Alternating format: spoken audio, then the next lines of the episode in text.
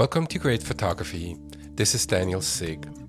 In today's episode, I am joined again by Hashem McAdam, an Australian photographer and filmmaker. We will discuss who are we creating for. I think that will lead us to talking about authenticity, and we will also review a book by photographer Ernst Haas.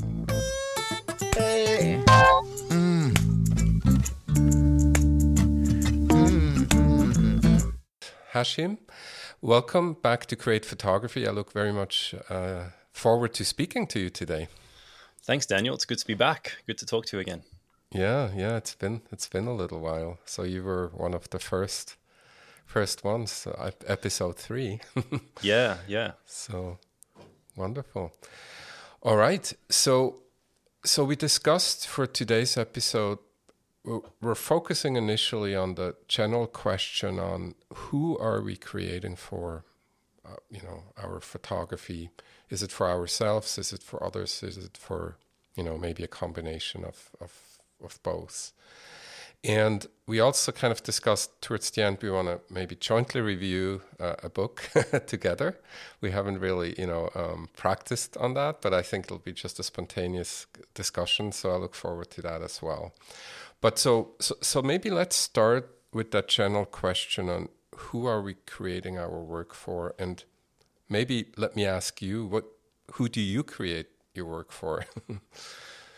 yeah, it's such a difficult uh, thing, isn't it? Even to ask ourselves and to to wonder about others, because I think a lot of people primarily create for one uh, person or audience, and then also have a secondary audience as well whether it's mm-hmm. creating for yourself for the enjoyment or because you're just trying to express yourself, which I think is, uh, you know, very primary to any art form.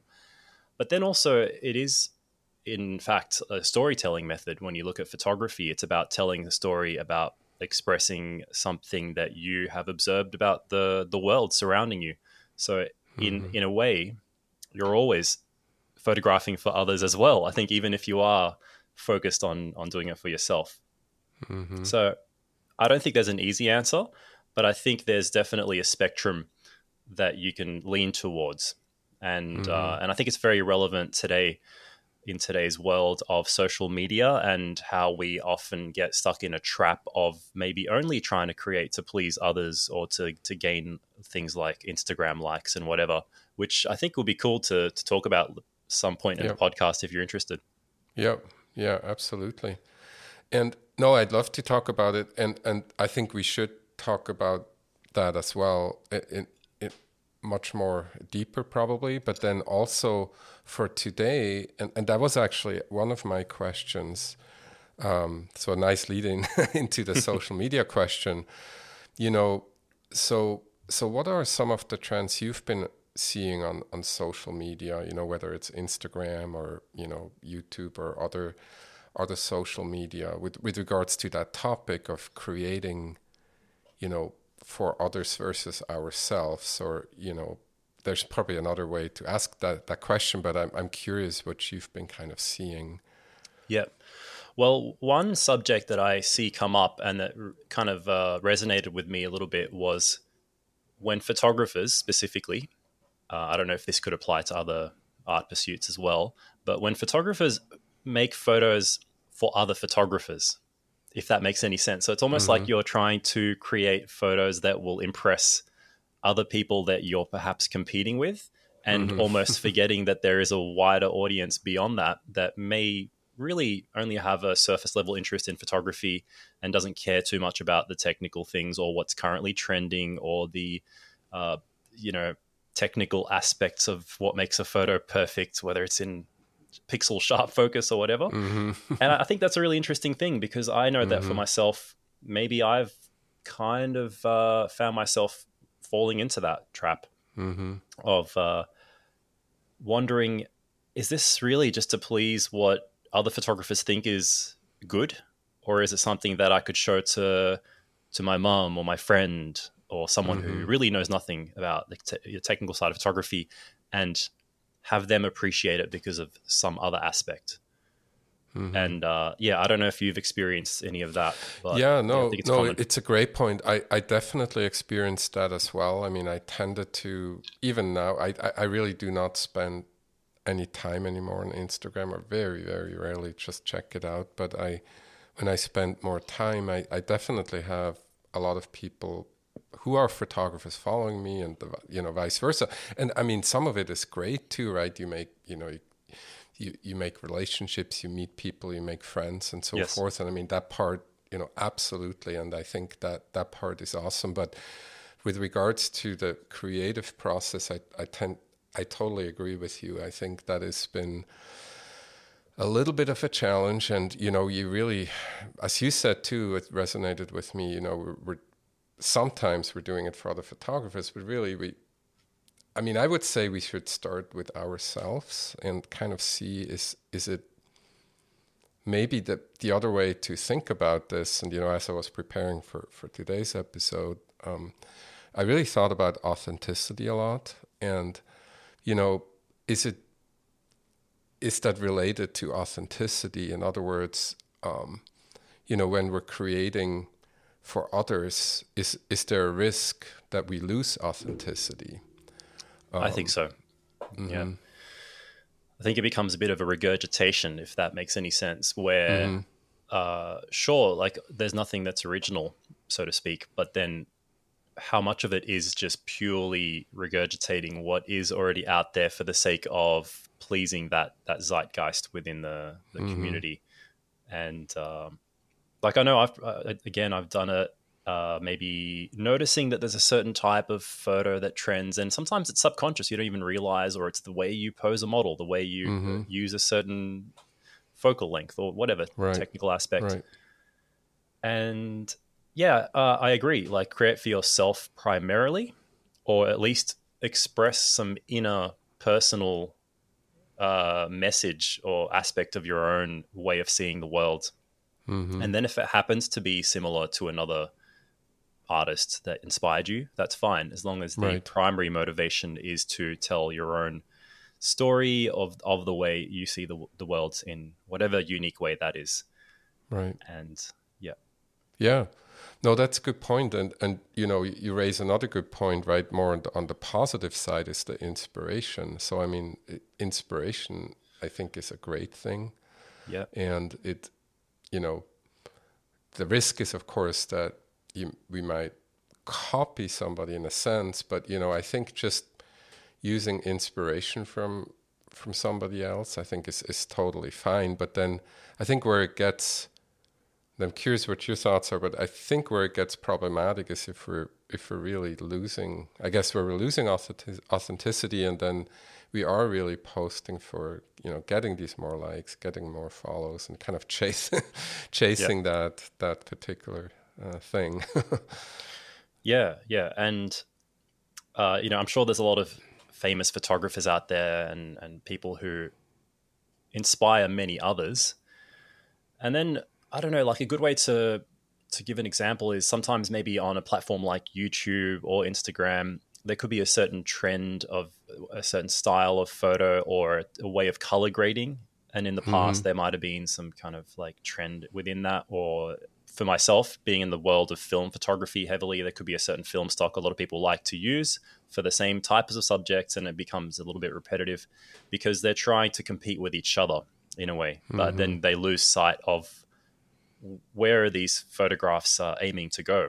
They feel a little bit more temporary. They don't have as much of a final aim because maybe um, some people don't work towards any larger body of work. And I think that's one good way to bring yourself back to your own uh, foundation and base, and uh, mm-hmm. uh, and make sure you're you're creating for the right reasons. Even if you are, whether or not you're pleasing other photographers, that's fine to do. I think as well, but don't lose sight of having some kind of internal message and end goal, maybe with with your photography. Hmm.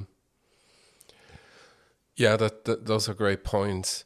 And you know, another another question you know, for, you know, and we're asking this question, right? Who are we creating for? And if we're thinking about somebody who's doing, let's assume she is doing this professionally, um, you know, it, in a way, right? obviously that person then is doing it for others, for the client, for the paid assignment, yet you're still somehow you know of course you're doing it for self with regards to you know the, the ultimate you know you, it's it's a profession you get paid for it or, or you're semi-professional whatever. But you know that's where i think it gets also really interesting you know how is it there to be still can you still be authentic doing that type of work? Where, yeah. you know um, yeah i think i think so. I think it's about balancing it's a balancing act of uh, going back and forth. And for a lot of professional photographers, the personal work is sometimes funded by the paid work mm-hmm. and vice versa. And uh, mm-hmm. you still get to express a little bit of your personality when doing the paid work. For myself, it might be weddings, for example. I have a certain style that could be influenced by the way I shoot documentary and street photography could be my mm-hmm. way of composing the way I react to situations, the way the focal mm-hmm. lengths I use. So it does come through. And uh, your example of the professional photographer, I think, is an interesting one because I want to clarify what I was talking about before of having an, an end goal. I don't think it has to be that you have a very uh, large end goal in terms of being a professional. That could be as simple as mm-hmm. just documenting your life or, or your family yep. or, or, whatever it is. right. So even if right. that's the aim, is you just enjoy right. photography for the sake of capturing moments in your life or what you see or your garden, whatever it could be. That that's mm-hmm. a goal mm-hmm. in itself. That's fine, and you never have to be a professional. But then you are really shooting for for yourself uh, primarily. Mm-hmm. But as a professional, I think, uh, and this will be great when we get to someone like Ernst Haas later on. Mm-hmm. It is about that balancing act because I think you need both sides. It's the the yin and yang kind of thing where the personal work can be fueled and complemented by taking on assignments maybe and then vice versa. Right, right. Yeah, th- those are great points and you know as I was, you know, thinking about this again for today and and you know maybe over, over the last few years as well, I think it's you know the ultimate might be right for somebody who is doing this either semi-professional or professionally, that hopefully you do get picked for your unique voice, your unique, you know, however you express yourself in, in with with your photography, um, you know, which obviously relates to um, the the personal work as well, very much, right? Yep. Yep. Okay.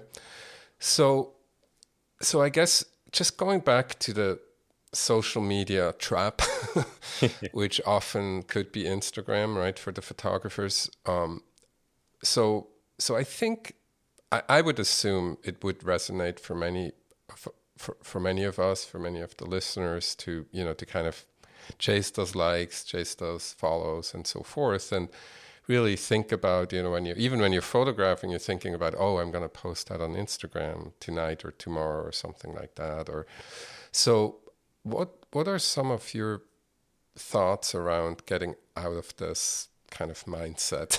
what how can we yeah. get you know free ourselves from that a little bit? Because I do think it's not. Mm. I mean, as, as as great as Instagram can be for many different reasons, right? As we discussed, I think that that, that part I, I still feel like can be dangerous or at least counterproductive. Yeah, absolutely. It's a good question, Daniel, and I think. Um, I obviously don't have the answers in any complete way, but for me, the way I see it is I agree with you in that social media, including Instagram, is is really a good thing in a lot of ways and it has a lot to offer. It really has helped photography flourish over the last decade and it can be a great place for you to just put your work out there even if it's just for yourself to look at and to engage with other like-minded people to get uh, commentary, maybe, which I don't know if you get as much these days. Uh, but there is a dangerous side, which is just getting stuck in the intentionality aspect of it. Like you said, you're taking a photo with Instagram in mind, like knowing that, who I can't wait to post this. It's going to be, uh, you know, popular shot. People are going to like it because the similar photo that I posted last time got a lot of likes, mm-hmm. or maybe this other guy he posted this photo and my one's even better and like you know you don't probably think these things in an overt fashion but it could be a subversive like um yep. subconscious thing in the back of your mind yep. and uh, you know one good way i think to avoid that is to to be working towards something for yourself, Mm-hmm. even if you are going to post to Instagram. And this is what I do. This is my approach. Uh, I might I post a lot, you know, maybe a few photos a week at least, Mm-hmm. but they aren't uh, all of my photos because I shoot a lot. Uh, I just post just to keep engaged, to kind of put some of the work out there, to get a feel for it, to look at it, to engage with other people, and get maybe an idea of what is working and what isn't in Mhm. terms of other people's opinions. But then again, that isn't the most important thing. And it, uh, what I do is also work towards some kind of series if I can. In uh, one Mhm. example, I had uh, like a little zine that I was working on that I released last year.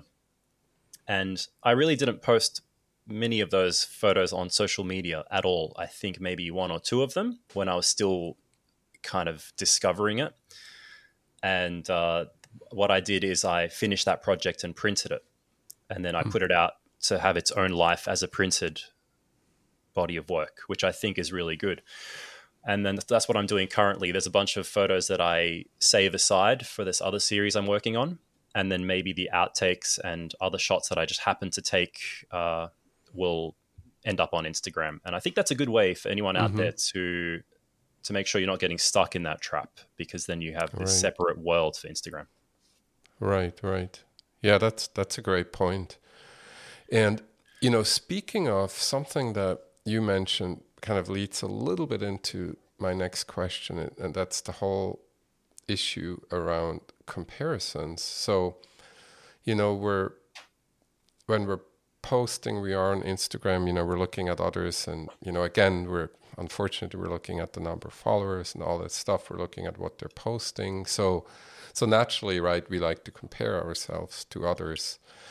Um, and what what are your thoughts about that? I mean, you know, again, you know, for inspiration, as we discussed, I think that can be a good thing. Do you think there's there are there any pitfalls with that? I mean, is that something that could demotivate us too, or just kind of should we even compare ourselves to others? Yeah, uh, this is really topical in today's society. And, you know, I think that we shouldn't, but it can't be helped. And I'd like Mhm. to say that it's as easy as just don't do it, but it's not. It's just the Right. nature of the world we live in. And I think, um, and it, it's more ways than just Instagram, I'm sure, and photography within that. People have a tendency now to just be completely exposed to to everyone and everything all the time instant access to information and to the lives of others makes it really hard and i can understand and sympathize with people who kind of struggle with that uh, for myself I'm- i guess i'm lucky in that i've never gone too far but i have experienced it and an example of that i guess would be uh, you know you you said as a pitfall would be looking at how many likes someone else got on a photo, or maybe you, you put something out there and uh, you've only gotten a lot less than you thought you would. Mm-hmm. And then it makes you think, oh, is this not good enough? Even if, um, again, it's a subconscious thought that can build up for a lot of Right. people. Or I even hear maybe uh, some friends talk to me about it. They're like, you know, I, I just, I want to give up on Instagram. I'm not, you know, loving, I'm not getting engagement. I made a separate profile that I don't follow anyone on just to kind of post for myself. And then I'm Mhm. wondering, well, why don't you do that anyway with your one? Use it as like a pinboard. That's really what I think Right. it, it's good for. Like, you know, how Mhm. traditionally you would put prints up on a, a metal board or like Yep. pin them up on a corkboard. So you can look at them, reflect back on how much you've grown. Um, and then the, the likes should be a bonus. Yeah. And that's how I started to treat it. I do notice sometimes I'll put up a photo that I thought, this is great. I loved, you know, this moment. and that hardly gets any engagement but it, it doesn't affect me. I'm just like, well, that's fine. This will work as part of a series, maybe, or Yeah. it still connects with me in some personal way. right. And then some other photo I'm expecting to be, you know, rather unpopular will get all this commentary like, oh, that's so cool. And I'm wondering why. Is Yeah. it because it was like a cool, you know, let's say it was a night shot with fluorescent lights, or or it was shot on some popular film of a very cool subject, maybe. right. So yeah, at the end of the day, you shouldn't let it affect you too much. Right. Uh, but it's difficult. It is really difficult, I think, for someone whose mentality uh, is predisposed to to that sense of insecurity about their work, which is really common. It's really normal for Mhm. any artist, but it's just to a question of how much is that affecting you? Yeah, yeah, and it, it might be just human nature, right? That we, even if we're, you know, highly proficient in, in a certain, maybe we're, you know, whether it's in an area of photography or something else, but I think this self doubt might be something that just keeps coming up and creeping up every so often anyway. And and I think maybe Instagram is, is one of those platforms where it's just it can yeah. just amplify things a little bit. yeah, I think so. I think so because if one you way or the other, because photographers from decades ago didn't experience that. You know, like yep. they would have to buy a book and read about something in a newspaper yep. about what another photographer is doing, and that was probably work from from a year ago. so I can't imagine someone like Alex Webb discovering that oh, hold on, there's this photographer on the other side of the world doing the same work as me. Maybe I should change things up and, and yep. play with his mind. But he, he didn't. He just did his thing. Right. And then there might have been a bunch of other photographers who shared some similarity, but then they weren't as aware of each other. Even if they were contemporaries, things weren't the exposure to what other people mm-hmm. are doing, how they look, what they're using, all this sort of stuff. It was uh, not primary in their mind in their world like in terms of exposure but yeah yeah i don't know. Daniel what what would you say is a good solution to that if anything? Because uh, you mentioned that uh, you you hardly use instagram anymore and i think I yeah and, and i and i also want to make clear i'm not advocating that that's what you know i always say that there shouldn't be rules and there's certainly not a rule or any any anything like that about that particular aspect either. I think I just can say from my personal experience, I like a little bit like yours, right? It, I think I, I did actually um, when I was thinking about this more, and it also had to do with you know obviously working on the podcast and talking to a lot of photographers about this topic that kept coming up.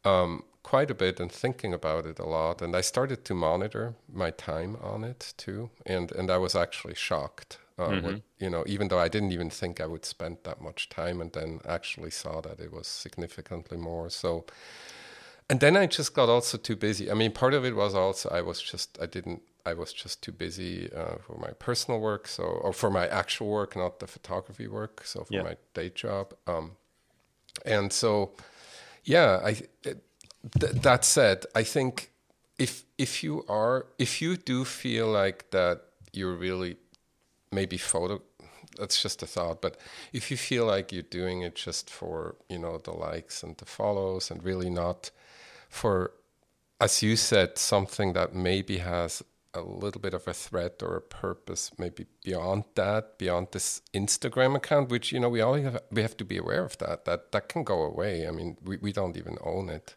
Yeah. So you know um that's kind of where i I felt like it would be good for me personally to focus on things that is my own, like the own website or a podcast or, as you said, a zine. I love those types of things because that's just the stuff you you fully yeah. control, and you you know you can do with it whatever you you like to do. And and I think that to me, at least for, for my for my personal experience, I think gets me gets me more in the right direction. mm-hmm. But that said, you know, I, I, I don't want to say like, you know, I would never say like, you know, oh, social media is bad or you shouldn't be doing that or, you know, because there's all these benefits too. And that, you know, it's just, as you said, I like what you said a lot. Is like the balance aspect. I think is just, yeah, yeah. I think it's just very important as well. Well, uh, that, that's a good point. We, uh, again, that you ended on about the, the benefits of social media, because it made me realize that I think that's what a lot of photographers in today's world enjoy the most, even if they don't realize it. They actually thrive on the social aspect of photography. Maybe their grounding in photography wasn't like yours and mine, where it was purely just almost a mechanical thing. Like for me, growing up, um, you know, I was born in the 80s, but grew up in the 90s. So there wasn't digital yet. And cameras were just a tool. And I didn't really have any artistic knowledge of photography. It was just something where you take the camera, you make photos, you wait a few days, and you um, you get the prints back, and then it became artistic for me later. Whereas in today's world, people are born into it through things like Instagram, and what they really enjoy is the the, the social aspect. They enjoy mm-hmm. the feedback and the likes, yep. and even yep. if let's say Instagram has gone downhill in that aspect, maybe Twitter is now popular for photography, and people like to go on there, put their photos, mm-hmm. comment, give each other praise and criticism. Yep. Uh, but in reality, maybe photography for them isn't uh, something that goes much more beyond that. They never really had an interest in creating a book or a zine or anything else, but they right. see it as a, a social thing. It's like, you know, you might join a social club about whatever it is, playing a board game or something. And, yep. and really it's all about that um, socializing, kind of like playing an yep. online video game. Yep. I don't know if this sounds weird, but it makes yeah, me wonder yeah, no, if that yep. is mm-hmm. an aspect of photography these days. Yep. Yep. Yeah, and, and again, I think if if if there are genuine and perhaps authentic relationships that are coming out of you know those engagements, I think that I think that's wonderful, right? Yeah. I mean, it yeah, could be your, you know, you meet like like we met kind of via that realm, right, in YouTube, and and eventually, you know, well, got, got to know each yeah. other and, talk to each true. other, and so, and you know, I mean, that's you know, that so that part I think is wonderful, and so absolutely, yeah, and and that's um, a very traditional way I think to meet someone is through common interests, and and in fact, yep. I met my partner Sarah through photography. Hmm. Uh, that was what came first, and then the relationship yep. came later. And yeah. that's something that I'm sure, you know, even growing up as kids, it could be as simple as like, hey, you like Teenage Mutant Ninja Turtles. So do I. Let's yep. be friends. And, yeah. and exactly. who really cares about the cartoon? Yeah. It's just about um, the socializing. That's so, you know, I guess you're right, is that yep. we can't really demonize um, any right. side of that spectrum of shooting for yourself right. or for others. But it is an interesting right. topic. Uh, yeah, for sure. Nevertheless, yeah. It's very interesting. And, and before we you know, before we move over to Ernst Haas, um, I, I want to quickly touch on what you mentioned with your zine, if we can talk a little bit more about that, because it, sure. it ties nicely with, you know, as you know, we had Daniel Milnor on a couple, I had him on a couple times. Loved talking to him, loved listening to him on his YouTube. Uh, he's so knowledgeable, great yeah. perspective, I think, on, you know, including like something that you said as well, what resonated with me, you know, there may be an image that in its when we look at it in isolation, we feel like, well, you know, it, it's okay, right? It it wouldn't be the Instagram hit, you know, whatever. Yeah. But if you if you put that in a in a great story and it's just part of telling that story, it's fantastic and it just belongs there. So so I think th- thinking that way, I, I love working, you know, I used to love working in series, still do. So I think that's another it's just another way of thinking about it. And of course, you can do that on Instagram as well, clearly. Um, so, so, but um, anyway, curious to hear more about your zine and kind of you, how was your, you know, how was your process? How was how how did it all? How did you do it? I guess, and what what was it about? yeah, well, uh, I definitely agree with you what you're saying about Daniel Milnor and the expanse of knowledge he has when it comes to to printing and what he mentioned. I think I listened to that podcast and he says something about the single image. Sometimes it's uh, I don't know which word he used, but it's kind of like it was a filler, but it's mm-hmm. not really a filler. It's just to carry the rest of the the story, and on its own, it doesn't feel as strong. So definitely uh, agree with that.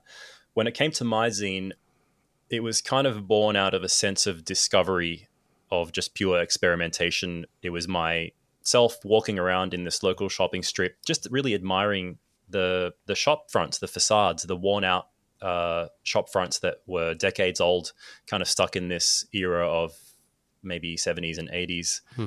Uh, you know, very sun uh, soaked mm-hmm. part of the suburb I lived in because of the way it was running from east to west. The sun would always hit either one side of the the shop, the street, or the other.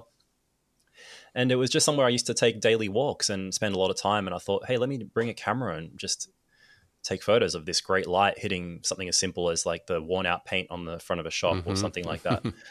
and then it just became something that I thought uh, this could be a series in itself. I I like mm-hmm. documenting this. I like trying to challenge myself because it was something a little bit different for me. It was uh, if you've ever taken a look at it, it's um it's called the sun dried strip. So I guess anyone listening can um, find it on my website. There's some example photos there, cool. but it's quite abstracted something that I wanted to challenge myself with because I didn't do much of it. And we talked about Instagram earlier. It's quite different to any of the photos I post on Instagram for at least the majority of it. Mm-hmm. And even though it's street photography, there's hardly any presence of people in it. So it was more mm-hmm. about focusing on light and form and texture and color. And uh, yeah, it was really fun. It was something I would definitely recommend. And it was just a matter of continuing to shoot uh, casually in this area over the period of actually maybe two or three years. Hmm. And it was really something that I just had always on the back burner. And then finally started to print and edit the the work, which was slowed down a little bit by the pandemic, but yep. eventually it came to life and and it felt really good about it. You know, whether or not I sold mm-hmm. many copies, and I'm really grateful that I actually have sold what to me is a considerable amount of copies. That's great. Uh, but I feel really fulfilled from that and got really excited to work on the next thing. Mm-hmm. So I think that's another good reason to anyone listening, if you've never done it, you don't need to hear it again, but you know, print your work, put it together into some yep. kind of booklet, even just a simple, yep. cheap, even if it's just one copy, just do it. Did you, uh, just technical question, did you just, uh, a couple of things. First of all, I know you love film, so curious, was it film? And, and number two, did you use any of the you know blurb or other similar platforms or how did you go about the the printing process uh, yes, it it was shot on film. This particular okay. zine, it was all done on the same film stock, which I okay. enjoyed for the sense of consistency. And for anyone curious, it was Kodak Color Plus 200, and it was all okay. done on the same camera. Because I shot this very casually, I just had this one camera always sitting on the shelf that I would grab anytime I went to walk through this area, mm-hmm. and um, I would shoot it all on that. As for printing, I did a test copy initially on Blurb, mm-hmm. and uh, the quality was actually quite great. But because I live down here in Australia, I found that the shipping cost was a little bit. It would have been too expensive to, oh, yeah. to print in mm-hmm. bulk. So yep. I found another company called Mixam, which okay. was initially based in the UK. They opened up uh, a subsidiary company here in Australia where they subcontract local printers but with the same you know easy to use online interface and maybe they subsidize the price because it actually worked out quite well. So i printed it through mixam locally. I think i did a run of 200 ish copies and uh, yeah i'm quite happy with uh, with the result from that considering oh, it was awesome. sort of a low cost zine. Yep. Oh that's wonderful.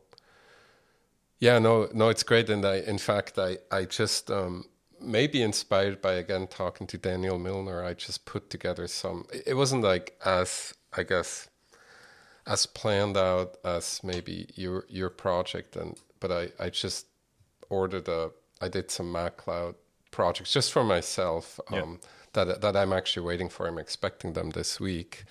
Just you know, little booklets of of a couple of kind of projects, mm. architecture, and some other things that some some a little bit of street photography just for fun to see how it looks and feels and you know probably not going to do much more with it at the at the moment but you know even that i think it's it's a fun thing to do. For sure yeah. I've uh, actually have the the MagCloud website open on one of my browser tabs because okay. I've been meaning to to actually try them out as well because I, I, like okay. to try different printing options and yep. just to get an idea. And yeah, they do seem quite cheap, and the shipping to Australia yep. is reasonable. Okay. So I might do a working copy of my current series, um, and, yep. and same as you, it's really it might not end up being anything, uh, but right. it is nice to see it in printed form. Yeah, it's it, it's um yeah so. It, unbelievably inexpensive actually at least in the US I mean you can get I think I try to remember what I paid but like a few dollars literally. And then you know I did two projects like four dollars and one is for another four. And then but of course only one copy each and then the shipping. But um yeah, not you know not a ton of pages, but I I think even if you have more pages, if you do like some sort of a magazine or there's another format that I forget that might be even cheaper, but um, yeah, it's it's great. I, I've I've done it once before with a really small format to just carry around and you know just in case I get stopped on the street, I can yes. show it to people. yeah, that, that's um, what I need a copy yeah. for because I had that last time, and this time I'm getting deeper into the series, and it is actually involving people sometimes a lot okay. of photos of people so it would be good to at least have it as a you know and this is also inspired by daniel milnor as a okay. way of explaining yourself because yep. i don't think many people are interested in seeing you pull out your phone and show them instagram as much Right. as Right. pulling out a book, which gives it a greater sense of legitimacy. Yeah. It's easier to see. It makes Yeah. it look like you're actually more serious about what you're doing. Um, and I think it's a really good idea if you are someone who does shoot a lot of street or around people. Yep. How is it then? just cu- out of curiosity? Um, I, you know, when I talk to different street photographers, especially across the world, uh, literally, um, the you know the re- the rules and regulations are are definitely not consistent between Yeah. the different countries and geographies. Um, what? How is it in Australia? How is it? Is it very strict, or do you need permission, or how do you go about that in Australia?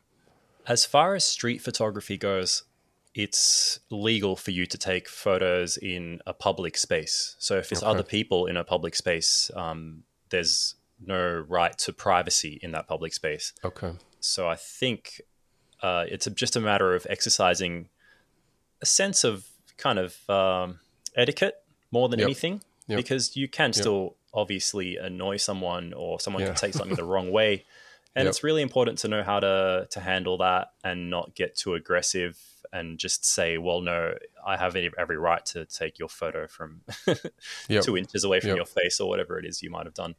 Um, but I've learned through experience that it's best not to get too defensive, and um, because Australia, uh, it it's pretty good with street photography. People aren't, aren't too likely to to get too, uh, let's say, angry or whatever. But Yep. some people Yep. do, and it's just Mhm. because of the world we live in, and there's all this Yep. like exposure to the internet, and they worry about what you're going to do with the photo. And, Oh, sure. and sometimes I get people thinking I'm from the council or from the police or something. Especially in this day and age, I've had that. Yes. Like Mhm. uh, it's a sense of surveillance. Yep. Whereas they don't even consider the fact that someone would just be doing this for artistic purposes. To them, it's Mhm. bizarre. Like, why? why are you taking my photos for, Right. for artistic reasons? I'm just trying Yeah. to enjoy myself. yeah. So, uh, yeah, and, and I found in other countries, for example, in uh, let's say Nepal or, or Mhm. Bangladesh, some of the countries I traveled to mo- most recently before the pandemic, 2018, people are, you know, they they're much more open to it, even more friendly. So, like in Australia, it's pretty good. I think it's all right. And I've heard in countries like Germany or in other places, people are a little bit more strict, and even the law Mhm. is more strict. So you have to Yep, exercise more correct. caution. So I think it's a middle ground here. People are, if you're Mhm. friendly and you approach the situation right, it's it's not bad. I think it's um, a good place to shoot street. Okay. Well, cool. Well, I think let's let's transition to Ernst Haas for a moment. Um, and I I have a let me say a few words and then but before I do, have you covered him in in your YouTube on your YouTube channel? Um, I have not. I don't think Okay. no, because Okay.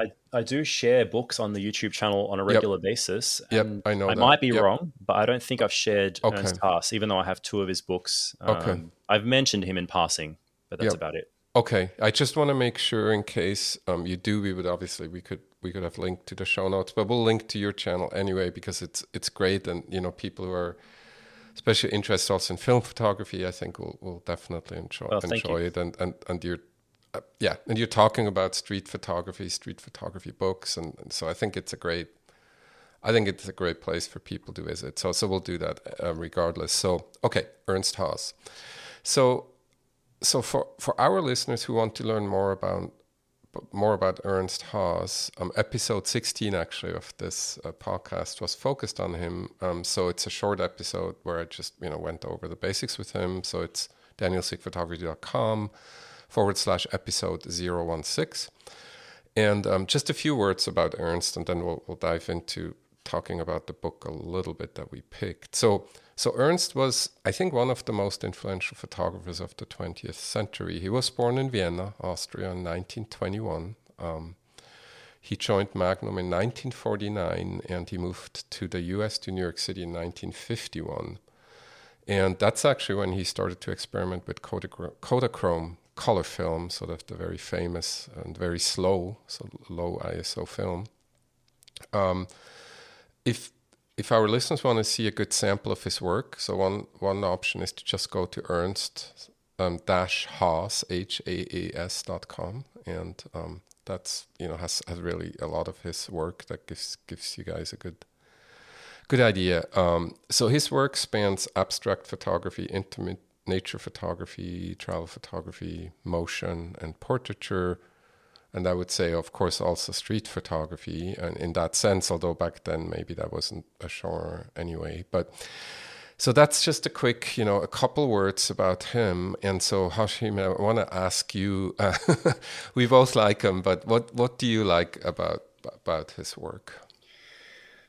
What do I like about Ernst Haas? Wow, uh, he's got actually quite a variety of styles. You know, because he did transition to color, like you said, to Kodachrome after the the you know the Second World War, roughly, and that was I think in the '60s when he really started to get experimental with it and doing that that motion work that you mentioned. So a lot of uh, mm-hmm. uh, that uh, stuff that we'd be seeing in the New York and color book that we both have would be some of the stuff I like the most, where he he shot those really abstracted images. And for for you, I know you really like Saul Leiter as well, where mm-hmm. he might be using a longer focal length, really layering a bunch of different uh, elements in a scene, different colors, different shapes, and creating a really abstracted composition out of something that would be seemingly ordinary. Um, and just the great eye for color mm-hmm. and and that painterly quality that results from from combining all those techniques. But then he also had a lot of great shots of candid moments, uh, like more photojournalistic reportage stuff. I even admire his black and white work from the uh, Austrian, I think, prisoners of war returning from Russia. That you wouldn't see in this book, but you know he's he's done that ever since the 40s. But yeah, I'm a great admirer of his work. I think he's just amazingly skilled, and he he definitely seems to have an artistic eye that a lot of the greats do. I don't know if maybe his parents were artists or he had a background in painting. Maybe yeah. you would know, but uh, yeah, I love his work. Yeah, I don't sure. remember that. That's a great question. I know he was originally supposed to go to med school, and then because of his Jewish heritage, he was not he was not able to, and so that's what in part got him down that path, which maybe was mm. a good thing.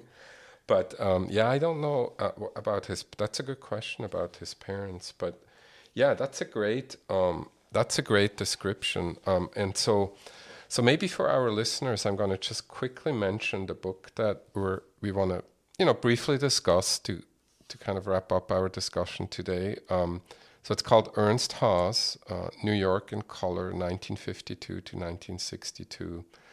Um, I, I think it's a fantastic, a, a, fantastic book. Um, beautiful pictures. He's, as you said, um, he he experimented with with motion blur, um, very abstract, you know, street scenes that uh, really painterly. I mean, you describe. I think you you kind of summarized the book already. We could probably wrap up now, but you really did a nice job of, of kind of summarizing his his work. Um, where you know you feel like some of these pictures could just be in a modern art museum, um, yeah. which they probably are. But whereas some of them are, as you said, you know, really candid, interesting street scenes. Like even the the picture on the maybe we'll describe that jointly together. The picture just on the front. Um, which is kind of a I don't know if you want to take a crack at that.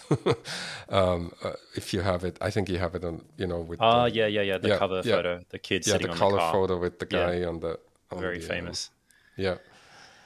Um, yeah, that's that's quite a candid moment, isn't it? And it's something that yeah, you can imagine yeah. an, an equivalent of this scene today being just as as worthwhile to capture. And I guess my description of it would be like a really young, well dressed teenager just sitting mm-hmm. on the front of uh, a beautiful car. It's a Plymouth something, and he's reading a book and he's just mm-hmm. got this great little hat on and the framing and the background with the little neon sign which really adds a beautiful pop of color on yep. this uh, otherwise kind of more of a monotone look to the image yep. a lot of white yep. and dark blue and black Yep. So I think um, something as simple as that inclusion of that yeah. neon sign really adds to it's, it because there's a little bit of red inside the car as well.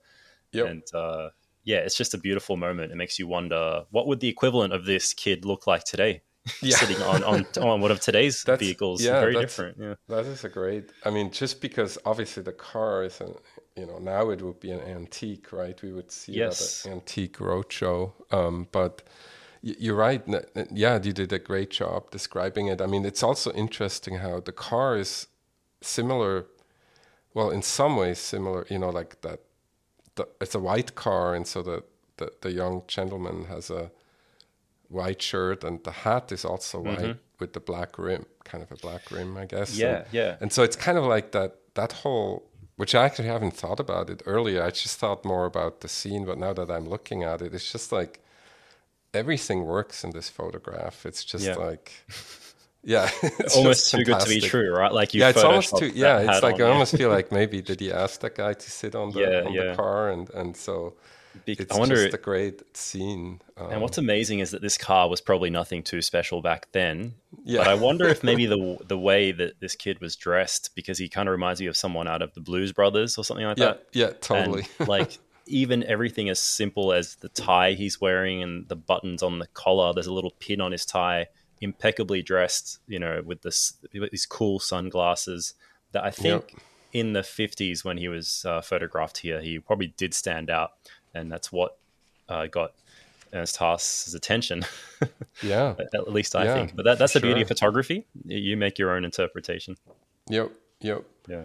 Yeah, let's look. Let's look at one one other one. It's on page ninety four, um, and it's it's it's in the definitely the abstract um, category. It's actually called Window Reflections, nineteen sixty two. So it's it's a maybe I'll trade.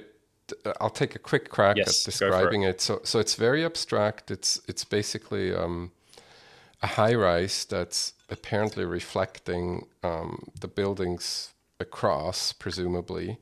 Um, he's kind of shooting up, but you know, not straight up, so we don't see any sky, but we see the you know the structure. If I see that correctly, we see the kind of the structure of the window, and we see obviously the reflections.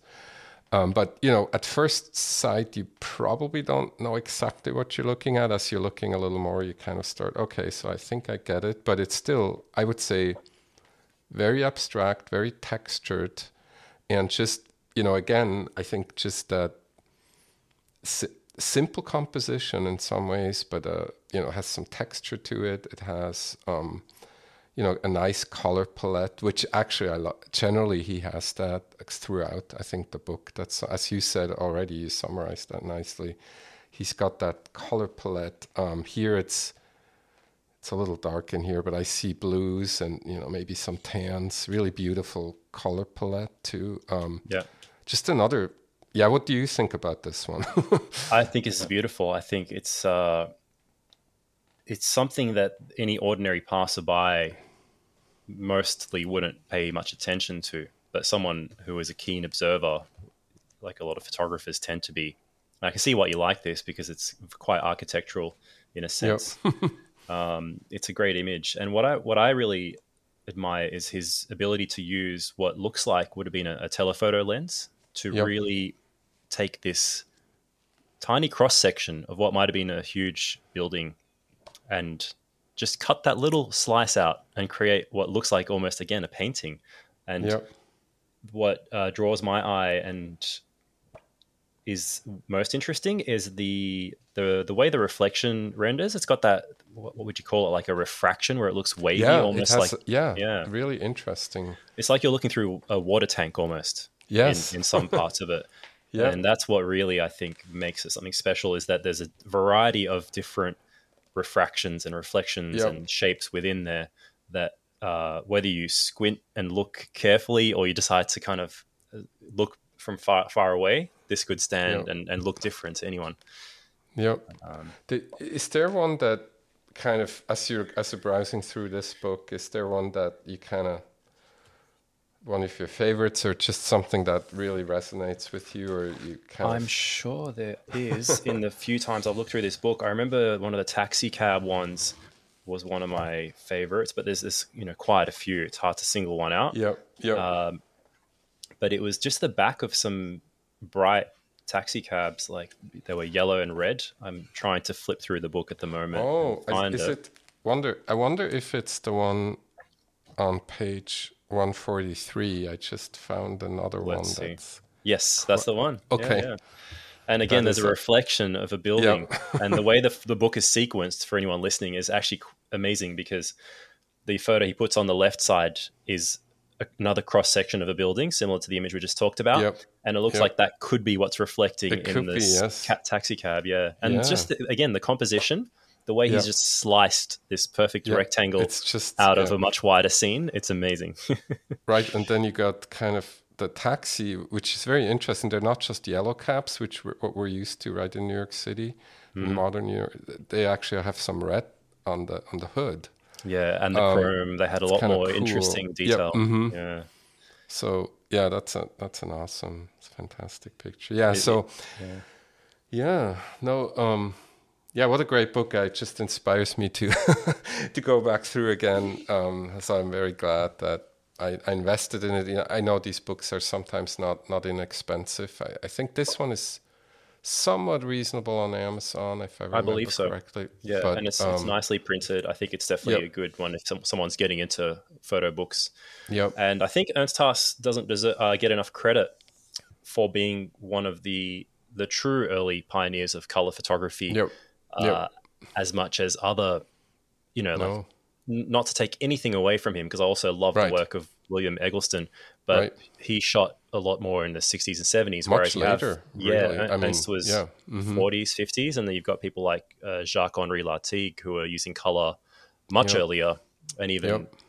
William Allard, for example. There's a lot more earlier photographers who use color quite successfully, Yep. uh, and Ernst Haas was, I think, amongst the best of them.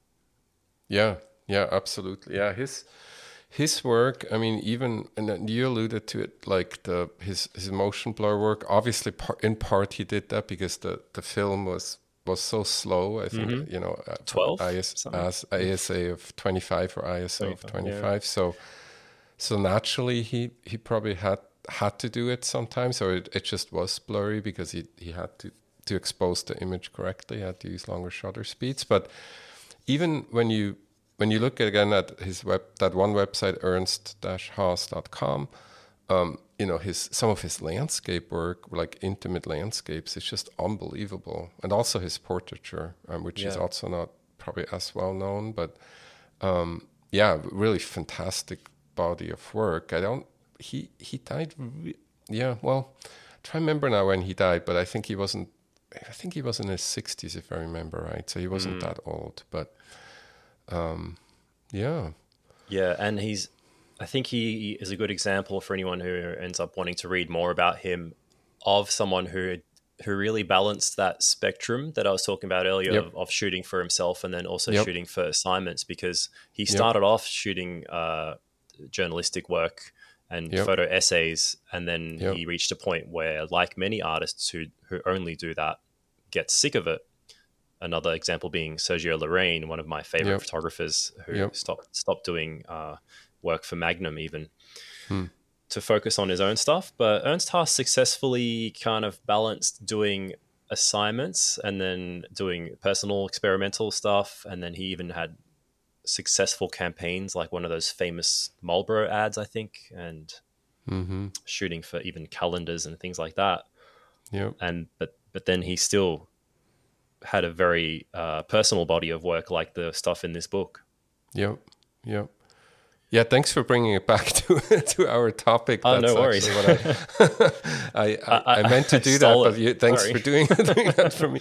Um, no, that that's great because yeah, exactly. This is in part why we we wanted to focus on uh, on him as one example, right? Where you, you it, it's almost in some ways we could argue it, blurs with you know what he it could have been assi- some of this stuff obviously could be assignment work clearly is very artistic throughout um, but um, it it also seems like he you know and I'm obviously not his biographer so I don't have all the details but I just by looking at this work I would agree that I, I think he must have done a lot of this you know with with this vision in mind and then for himself initially i, I presume right? And and kind of mm-hmm. because he saw something right? He saw this reflection. He saw these patterns and and you know so it's just yeah it's very inspiring i think to to look at i know a lot of people talk about this and you know get photo books and you know obviously it doesn't mean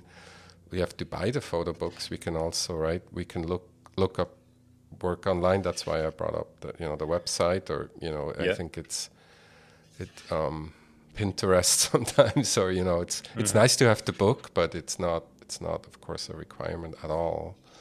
Um, no, yeah. I mean if it, it means not seeing the work otherwise, then definitely see it however you can. Yep. Yeah. Exactly. And you mentioned um, just um, to to almost wrap it up. Um, um, Hashem, you mentioned um, there is another smaller book uh, by him as uh, well. Yeah. So this one is it's just called Ernst Haas. It's a small okay. book by. Uh, it's in a series called Photofile, which is okay. spelled photo and then F I L E file. So it's one word. And I'm sure if you were to look that up, anyone listening, uh, Photofile uh, Ernst Haas, you will find uh, this book. But there's also a series, I think, where they're almost like little biographies, and the book itself is only, I don't know, seven by four inches, and it's uh, it's got plenty of his color work, even some black and white.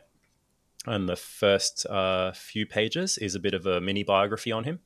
So I think it makes for a good little introduction if you want something more accessible. It's a, it's a lot mm. cheaper, I think, than the larger okay.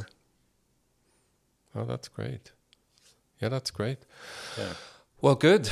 Um, well, I think um, with that, um, yeah, I want to want to just thank you uh, so much for you know for taking the time and, and for speaking with me um, on on this on this very interesting topic. I think it's a um, you know going back to our original topic, obviously the you know the the issues around are we shooting for ourselves, photograph for ourselves, for others, and you know what you know what what does that potentially mean for us, which is a mm. it's a challenging topic as well. But I think it's it's it's something very interesting to think about, and so yeah, thanks for the also inspiration on on this topic as well. So definitely, and uh, thank you, Daniel. It's my pleasure as always. All right. Well, I'm sure we'll be in touch, and uh, so we'll we'll talk to you soon. All right, looking forward to it. Thanks, Daniel. All right, this wraps up our episode with Hashem McAdam. I hope you enjoyed it. I had a lot of fun talking to him and hearing about his opinion about authenticity, and also we talked, of course, about Ernst Haas. So I hope you enjoyed it as well. And um, we'll have links in the show notes as always. And again, thanks to our sponsors from Zencastr.com for sponsoring this episode. And you can find information about them as well in the show notes. Thanks so much for listening and talk to you next time.